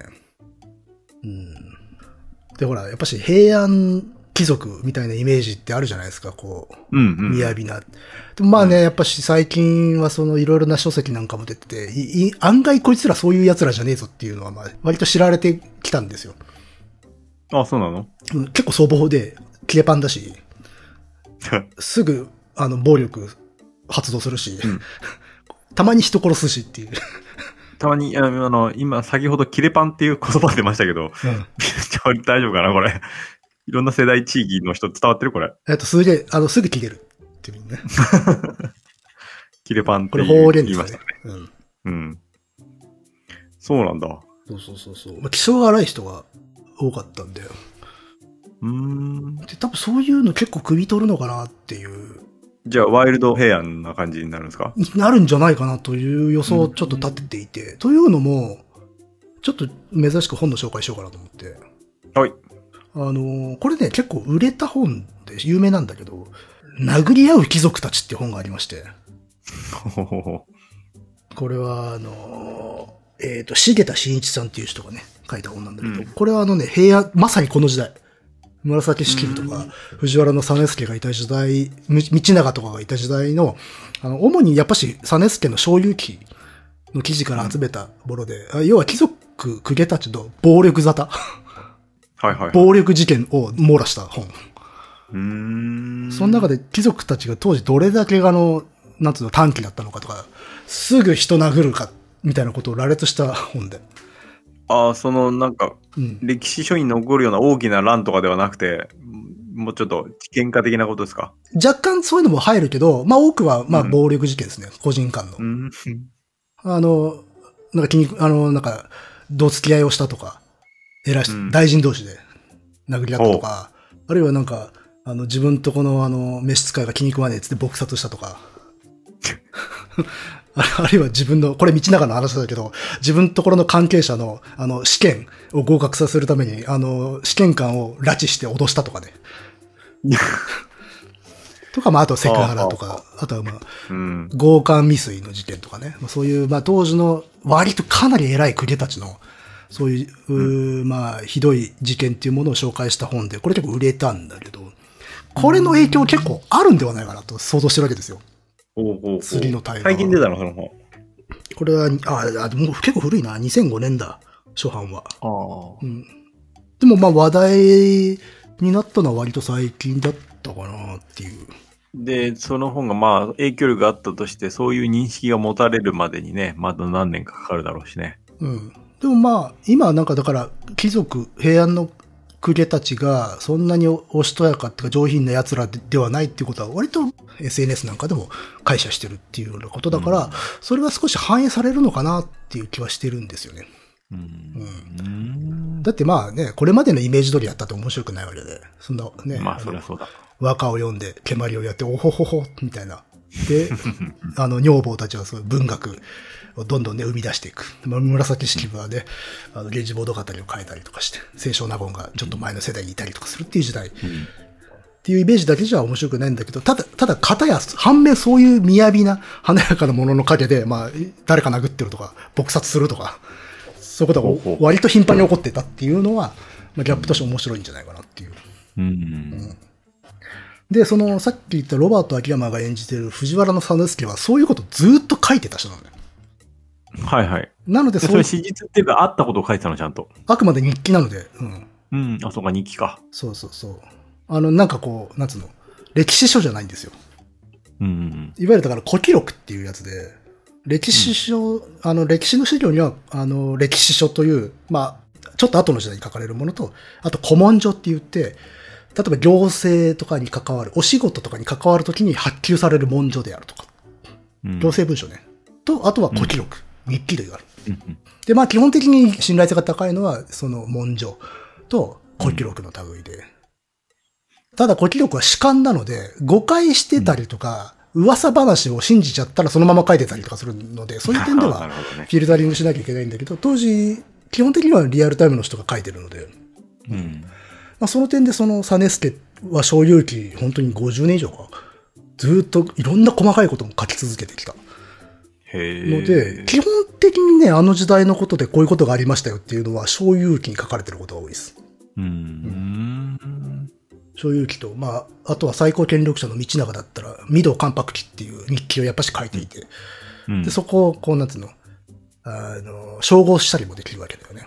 ああ、同じ事象をどう書いてるかってね。だから、例えば、まあ、来年の大河では藤原道長が多分おそらく重要な人物として出てくるんだけど、道長といえば、あのね、この世ば我が世とぞ思う望月のかけたることもなしと思えばという非常に有名な歌を読んでいる人だけど、うん。まあ、これ、あの、なんつうのかな、額面通り受け止めると、この世は俺のもの、みたいなことをほ言うっほうほう。ていて、まあ実はそんなに傲慢な歌ではないのではないかという説もあるんだけど、そういう歌を歌っていたと。ううんん、で、そのことっていうのは、道長っていうのは自分の日記には書いてないんですよ。うん。御堂関白記には。でも、実助の所有記には書かれてる。ほ実助は現場に行って目の前で聞かされたわけ、それを。で、うん本人があえて日記に書かなかったことを実助は書いてるわけですよ。う。うん。そういうところに面白みがあるんだよね。なんで本人日記に書かなかったんだろうと。なるほど。いろんなものが見えてきますね。そうそうそうそう。とか、あるいはね、あの、ちょっとしたあの、ある宴会の時に、みんなが泥酔して、この厳格な藤原の実助ですら泥酔して、ちょっとセクハラをしてるみたいなシーンがあって、うん。そのことを、あの、紫式部は日記の中で書いてるんだよ。ほう。けど、あの、実助の所有記には、まあ、みんな一度、あの、酩酊したみたいなことしか書いてないんですよ。同じ日の出来事だったりとかするんだけど、あの、当時の人たちはよく日記を書くから、比較ができるっていうう。ん。そういう楽しみが結構、あの、平安時代っていうのがあって、うん、そういう中で、あの、いろいろな引きこもごであるとか、いろいろな、こう、修文、スキャンダルもありっうん。ていう。で、そういうところが、まあ、面白いんだけど、どうしてもこの雅な中では、蓋をされてきたことなので、そんなに語られてこなかった。けれど、まあ、今回はあるんじゃないかなっていう、そういうのが。うんうん、なので、楽しみかなって思ってますね。なるほど。なんか平安って退屈なイメージあるじゃないですか、やっぱ。ありますね。 あります、あります。けどやっぱ実情はそんな退屈でもなくて、なかなか面白い奴らだったよっていう。まあ、そういう時代にこそね、細かい小さないざこざや小競り合いなどが頻発するもので、ありますし、あとひ割と人死にとか人情だったら結構起きてますし。うん、うん。あとこれは個人的な興味によるところが大きいんだけど、やっぱ物資の匂いがしてくる頃なんですよ。おうほうほうほう。うんなるほど、なるほど。やっぱし、奥家さんたちだけがおほほっとやっていたわけではなくて、その周辺に物資たちの、まあ武士になっていく人たちね、プレ武士。うん。いわゆるつわものと呼ばれてる人たち、あの、うん。前は私が喋ったの武士がいたっていう会があったじゃないですか。その時はいに武士が誕生する過程みたいな話をしてたんだけど、うんそのなっていく、なりかけの奴らが割とこの時代いる頃で、うん。でね、やっぱし、その空芸さんたちの活動の陰にやっぱりいるんですよ。ちらついてるんですよ。うん。それが面白い。から、おうそこもやってほしいなってのは、ありますね。ちらつかせてほしいわけですね。ほ欲しいですね。実際ね、あのーまあ、清少納言とか、あの辺の周辺にもいたんですよ、その、そういう人たちが。うん。うん。あの、いわゆる、で、それを束ねている軍事貴族。あの、後のように武士の棟梁になる人たちの、まあ、ご先祖様たちっていうのが割といたので、で、そいつらが、やっぱし、いざっていう時に、その腕っぷしの効く奴らを集めたりとかするってことがあったので、実は公家たちっていうのは暴力から遠遠いわけではなく、ちゃんとそういった暴力装置を持っていて、発動する気構えも、あるいはそういう野蛮性も持ってた人たちだったっていうことが、まあ、うん。ある程度は分かっている。で、そこら辺もやってほしいので、その、紫式部の描き出す絢爛たる源氏物語の華やかさもいいけれど、その向こう側にある血生臭いものも欲しいなってう。いうん感じです。なるほど。まあ、そんなね、えー美しいものばかり描いて終われるような時代でもないだろうしな。ではないですよ。まさにそうそうそう。うん。だしね、まあほら、紫式部と言ったら清少納言が出てくるじゃないですか。うん。まあこの二人実際会ったことは多分ないんだけど、うん。でも清少納言といえばね、あの枕草子で、あの、まあ、一条天皇と亭主と、あの、中野関白家っていう人たちとの、すごく、なんていうの、サロン。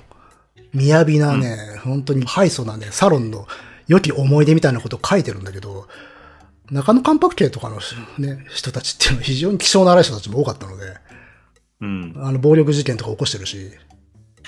で、うん清少納言はそうではなくて、良き日の、日々を書いてるので、それ以外のことっていうのがやっぱ出てこないわけですよ。うん。てか、相当ね、なんか二面性自体が面白いんだよ、あの人たちは。うん。平安のうん貴族っていうのは。うん。もちろんなんか文化とかに対しても非常に鋭いというか、そういうものをちゃんと愛してたことは確実なんだけれども、一方で暴力もちゃんと行使したっていう、そのメリハリっていうのはちゃんとやってほしい。まあ今、この時代のものを取り上げるというからには、まあそういうところを取り上げるんだろうね。そういうこととはね、思いますよね、やっぱ。うん。やっぱある程度こう、ね、相対化っていう流れじゃないですか。うん。うん。で、ここへ来て、やっぱし平安時代やる、その紫式部やるっていうことの意義って多分そこなんだろうなと思う思うしうね、ん。まあなんかね、一応現存最古の、まあ長編小説であるとか、まあ恋愛小説であるとかっていう、そういう文化的な面が強調されてきたんだけれども、それが生まれてきた背景には、やっぱちょっと殺伐としたものもあったんだというところは欠かせないからね。ということを、まあ、ロバート秋山の顔面を見ていたときにいろいろ去来したっていうことです。いや、ちょっとそれは意外だね。うん。そうそう。多分意外なものになるのではないかということなので、ちょっとこうね、えー、平安かよ貴族かよっていうことで、ちょっと興味が遠のいた人には、引き返してほしいってところは、 まだ、そうだね自分も見てねえけど思う、思うんですよ。うん。まあいいカンフル剤になってほしいとこではありますね。ですかね。うん。うん。まあ、わからないですけどね。まあ、って言いながら、マジ同直球で、あの、平安サロンものかもしんねえけど、 宮廷サロンものかもしんねえけど、絢爛でファンタジックなものだったら、それはそれで面白いかもしれないし。まあね。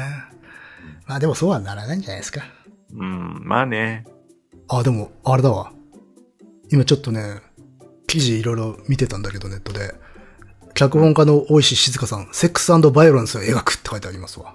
あ、本当そういわうそういうことだね。あ。あ、多い静かなんだ。うん。あ、そういうこと言ってんだね。開いたら、あの、有料記事だったんで、先読めねえけど。よくあるね、そういうの。うん。まあじゃあそういうことだね。多分ね。まあそういうの、そうですね。うん。うん。ということですね。うん。はあはあはあはあへえ。ファーストサマーウイカさんが清少納言なんですね。ああ、そうそうそう、そうなんですよ。まあ、清少納言っていうと、こう、めちゃめちゃな才女なんだけど、ちょっと自分の才能を鼻にかけて、自分がどれだけ優れてるかみたいなことをちょっとアピールタイプみたいな風によく語られる人なので、そういう感じなのかな。うーん。でも、紫式部とは直接的に関わってないから、ドラマの中でも会うってことはないんじゃないかなと思うけどね。ちょさっきの性格の面をちょっと踏まえて、この大石静香さんのコメントを見るとですね、うん。ファーストサマーウイカさんには会った途端、清少納言だと思いましたっていうのは、 ディスそのコメントはじゃあどうなんですかあ、いや、さっきの野井くんのあれと。あいや、だからあれじゃないですか、こ う、ポジティブな面は、やっぱしその圧倒的なね、才覚ですよね。はいはいはい。っていうのとは、その、びあの、まあ、瞬間的に、あの、物事の本質を掴み取るものと、うん。あとはそのタフさじゃないですか。何を言いよどんでいる。っていうとこじゃないですかね、やっぱ。なるほどね。まあ、あとはその、亭主との、まあ、ある種、友情を超えた関係っていうのかな。うん。わかんねえけど。 ただ、まあ、これはよく言われるんだけど、紫式部が、あのー出資、宮遣いしてた頃には、おそらく清少納言っていないんだよね、もう。あの、宮中には。なので、面識はないだろうとは言われてるんで、うん直接の絡みがあるんだとすれば、場外乱闘じゃないかなっていう。なるほど、なるほど。そうそうそう。あのね、よくライバル扱いされちゃうんだけど、ライバルというほど交流があったわけじゃないんで、うん。あれは紫式部がおそらく清少納言の書いたものを読んで、こいつ気に食わねえなっつって、日日記の中でディスったっていううんので、有名になっちゃった。うん。そうだね。うんその時にあの、紫式部がこいつ自分の才を鼻にかけてるわ、みたいなことを書いてる。うん。でもまあまあ面白そうではあるけどね、サマーウイカの清少納言も。そうですね。ちょっと、キャストと、ね、脚本多い静かということで、ちょっとそう、これは、楽しそうではあるけど、またちょっとな、長いから見れるかわかんねえな。まあまあまあまあ。ね。ダウンロードさえできれば見られるんだけどね、ほんと。ちょっとそこはあれだな、NHK オンデマンドにどうにかしてほしいな。うん。ねえ、そうなんだよ。うん。そうね。まあ個人的には、まだキャストが発表されてない中では、やっぱし中野関白家の人たちが誰なのかっていうのが気になりますね。おー中野関白家っていうのは、あの、道長のライバルとされていた一族の兄弟がいて、うん。藤原のコレチカと藤原の高家という兄弟がいて、この二人結構好きなんですよ、私。好うん。きというか、うんああ なんかこう、才覚と器量が伴ってね、すげえアンバランスな能力値。ゆえに、おー自滅してった奴らっていう。じゃあ、ちょ、乃木キャスト、ちょっと言いないですか、乃木キャスト。いや、えっとね、高家は、想像したのはね、あの人、名前なんつったっけ、あの人。あの、清盛の時に、あの、鎌倉アグゲンタ、吉平をやっていたあの人。今も、今の大河にも出てんだけど。えー、っとね、あ、波岡和樹。波岡和樹知らないな。うん。なんかちょっと鋭い顔した人。ああ、この人ね。うんうんうん。まあ、ちょっとこう、役どころとしては、気性が荒い。けれども、うんまあ、なかなか優れた人をやるっていうイメージが多くて。で、藤原の高家はちょっとこの人の顔浮かんだね。若い頃むっちゃ粗暴だったっていう。うん粗暴で、ちょっととんでもない事件引き起こすんだけど、大人になると結構大きな仕事を成し遂げるっていう。うんうんで、お兄ちゃんはね、もうちょっとね、文学とかは優れていて、顔もめちゃくちゃイケメンなんだけど、ちょっと空気読めないところがあって自滅してったみたいなお兄ちゃんで。それ誰だろうなと思って。空気読めない。なんかね、うん、冗談好きで、うんまあちょっとこう、うんまあまだモテるんだけど、ただ、ちょっと空気読めず、俺が俺がになっちゃって、敵を作っちゃって、自滅していくみたいな 人。でも、あうんの、頭はいい。才覚はある。みたいな人。で、でもちょっとお坊ちゃんな部分が抜けきらず、みたいな。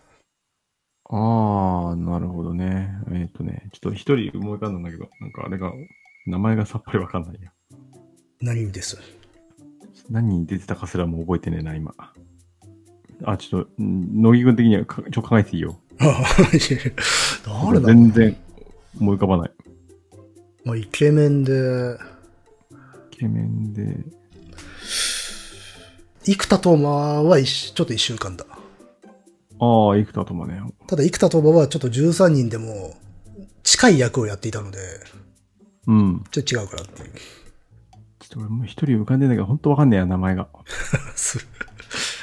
おじいちゃんなんか。ダメだ、本当に出てこない。ダメだ、まあまあまあ、まあ、忘れてくれ。まあそういう感じでね、いろいろと考えうるんだが、その中でただ、やっぱしこう、ロバート秋山が藤原の実助っていうことで、もう全てのイメージが壊れたので、もうちょっと想像がつかない状態になってるん ですよ。なるほどね。うん壊れたわけだな。まあいい意味でね。うん。うん。そうね。まあ、道長サイドとかは割とキャスティングされてて、そっち側がされてないから、まあ結構割と大物が出てくるのかなっていう気はするけどね。うん。まあ、どこまで描くかわかんないけどね。うんただ一応なんていうの、敵型って感じなんだよ。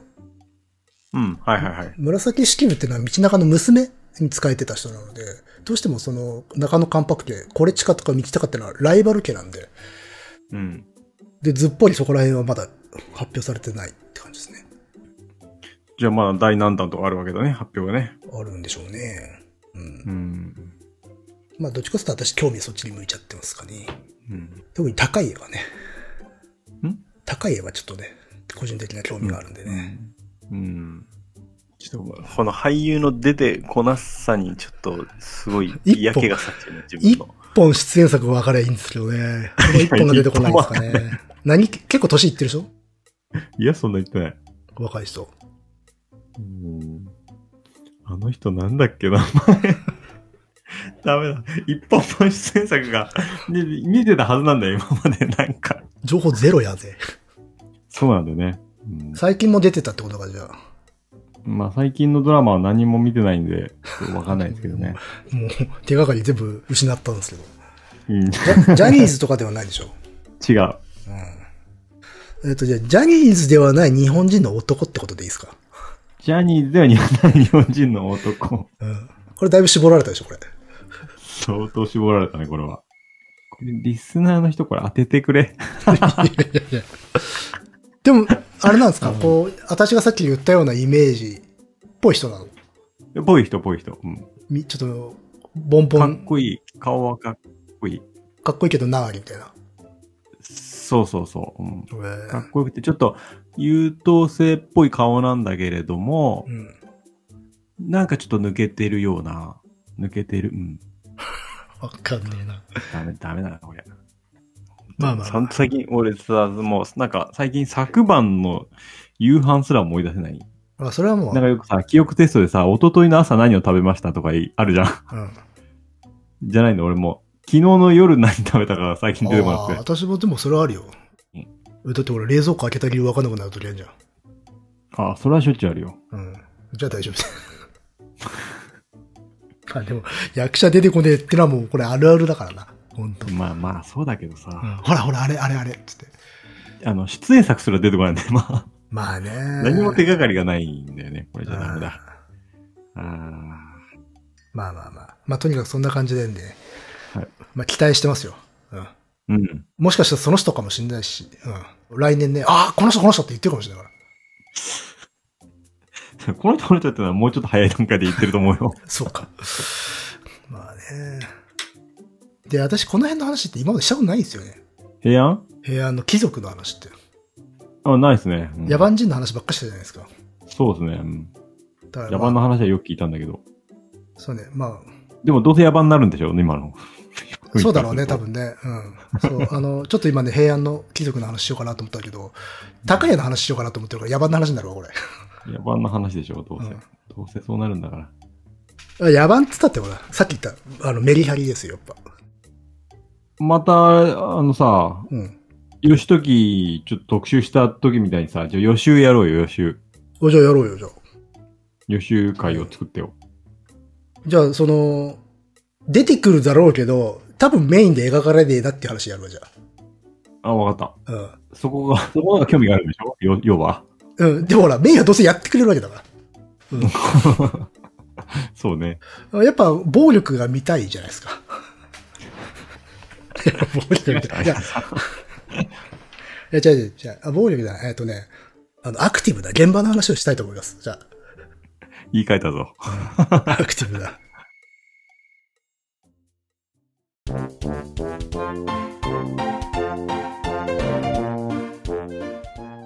それ楽しみだね。うん。そうちそょうっとそう。、じゃあ、ちょっとね、便乗していこうかなと思ってるんで、私は。便乗うん。あ、便乗、便乗商法ですね。そうそうそう。まあまあ、吉取もそうだよ。俺便乗したんですよ。なんか全く効果が発揮そうできて、そうなんだよな。便乗したんだけどさ、あんまりこう、あれなのかな、やっぱこう、リアルタイム、オンタイムでやんないといけないんですかね。あれ早すぎだろ。いやー、でもうまいことかわしてくれたよ、本編は。 ああ、乃木くんの聞いたからね、やっぱ、多分。そうこっちが喋ったことを実は、あの、鎌倉殿の13人はそんなやってなかった。で、こっちがあんまり喋ってないことを向こうはやってたんですよ。で向こうが、あの、三谷幸喜が、カエサルが保管してくれてるから大丈夫だと思って飛ばしたんだよ。とうとう我々もその市場で来ましたか。はい。うん、その三谷幸喜が動向気にしちゃうぐらいの、そう。の割にはリスナー三十数名のうちの一人だからな。なるほど。三十数名の中に三谷幸喜がいるってのは相当な奇跡ですよね。うん、そう。そして全く影響力がない。他に対して。なるほどね。インフルエンサーじゃないから。三谷幸喜は。そう。うん。じゃない、今年は大石静香先生がこれを聞いていると。聞いてる。うん、間違いない。じゃあそういう感じで、 それを想定しますわ、じゃあで俺もホックニーがもうちょっと近づいてきたら、うんやる、やるよ。お願いしますよ。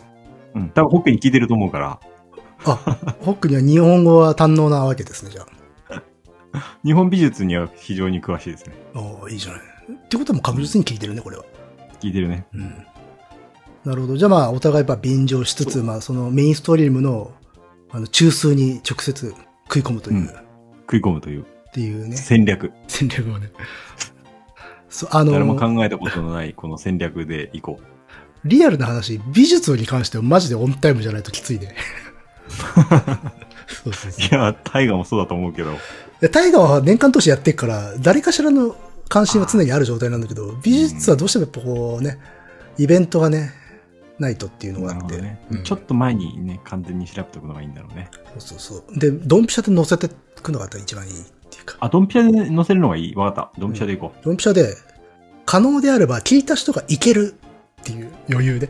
おー、なるほどね。そうそうそう。それぐらいの時期期に。うん。多分ね、終わった後だと、へえ、そういう人いたんだって終わっちゃうんだよ ね。リヒターとか地獄だったね。そうそうそうそれね、すげえ感じたんですよ。あとね。なんでかっつったら、あの、リアクションしてくれた人が、あの、要は、二度目がさ、あの、愛知だっけ そうそう、愛知、愛知。うんそっちは動けた人が多かったんですよ。あー、なるほど。うん東京方面はもう多分壊滅だったんですよ。 東京方面壊滅しました。ほらね、サクッと翌週行きましょうみたいなのはちょっと難しかったりするじゃないですか。働いてしょうってね。うんうん。そうそう、それは感じましたね。まあでも逆に言うとそういう愛知とかでは、に行った人に、まあ何人かでもまあね、多少のいいエフェクトがあったんだとすればそれはやった甲斐があるから。ううん。ん、あれほど二人でね、あの長時間喋ったことってあんまないですからね。ないですね。二人で同じものを見てね。うんまあ、てな感じでね、そうね、ちょっとタイムリー。てか、でもマジでホックニーは本当に、こう言っちゃなんだけど、やっぱ、あんまり見たことがない人ってのは多いと思うから、そうですね。う。うんん。だからやっぱちょっと手前に置いといて、興味を持ってもらうのが一番いいんじゃないかなと思いますよ。わかりました。うん。いつ頃だっけ来んの。えっと、な、夏ですね。夏か。うんおいいじゃないですか。夏なんてもう、一番そういうところに行くでしょ、みんな。夏はね、ホックニーにはちょうどいい。ちょうどいい。えそうなんですか夏っぽいうんの、夏。ホックニーには夏がちょうどいいよ。ああ。それカラッとしてるのかなうん、そう。カラッと明るい。あ、7月。あ、七月いいじゃないですか。あ、しかも11月までやってる。ああ、いい季節にやるね。これは本当にもう便乗しがいがあるね、ほんと。うん。うん。おー見たいな、早く。これは非常に楽しみでありますので。じゃあ近くなったら。うん。じゃあ、ホックに便乗しましょうん。う。うん。ちょっと、ホックに稼がせてもらわないとさ。我々も。そうですね。うん。ん。僕たちもインフルエンサーを目指して頑張りますか。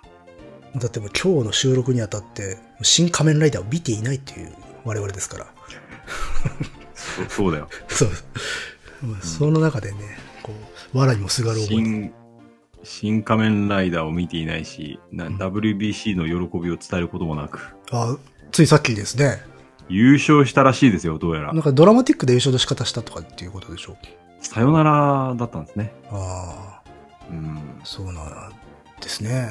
うん僕はその時髪を切りに行ってましてね、WBC の話題をされてもね、ああ、やってるんですか っていう感じでした。ええ視聴率40何パーですね。すげえな、40何パーって。うん。 40年ぐらい前の紅白みたいな、そんなノリなわけだ。そんな感じですね。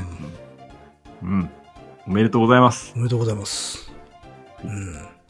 WBC 出てた人3人答えられます大谷。はい。えー、ヌヌートバー。はい。大谷。 正解。あの、ダルビッシュとか出してほしかったですね。あ、ダルビッシュとか出、そうか、ダルビッシュ出てるのか。 うん。うん。でもあれなんでしょう。あの、WBC 興味ないぜって言うと、あの、興味ないアピールすんだって言われるんでしょ。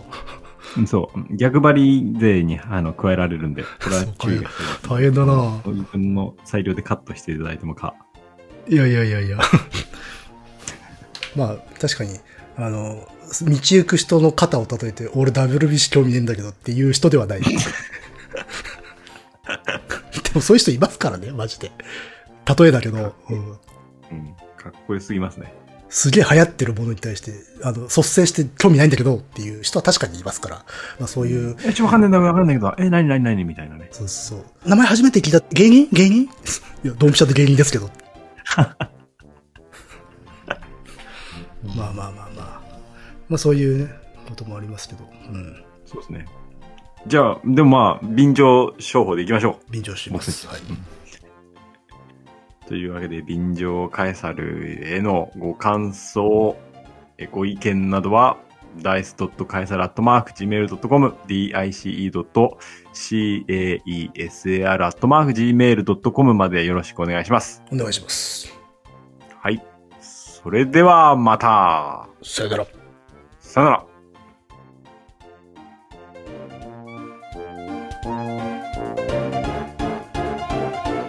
稼がせてもらわないとさ。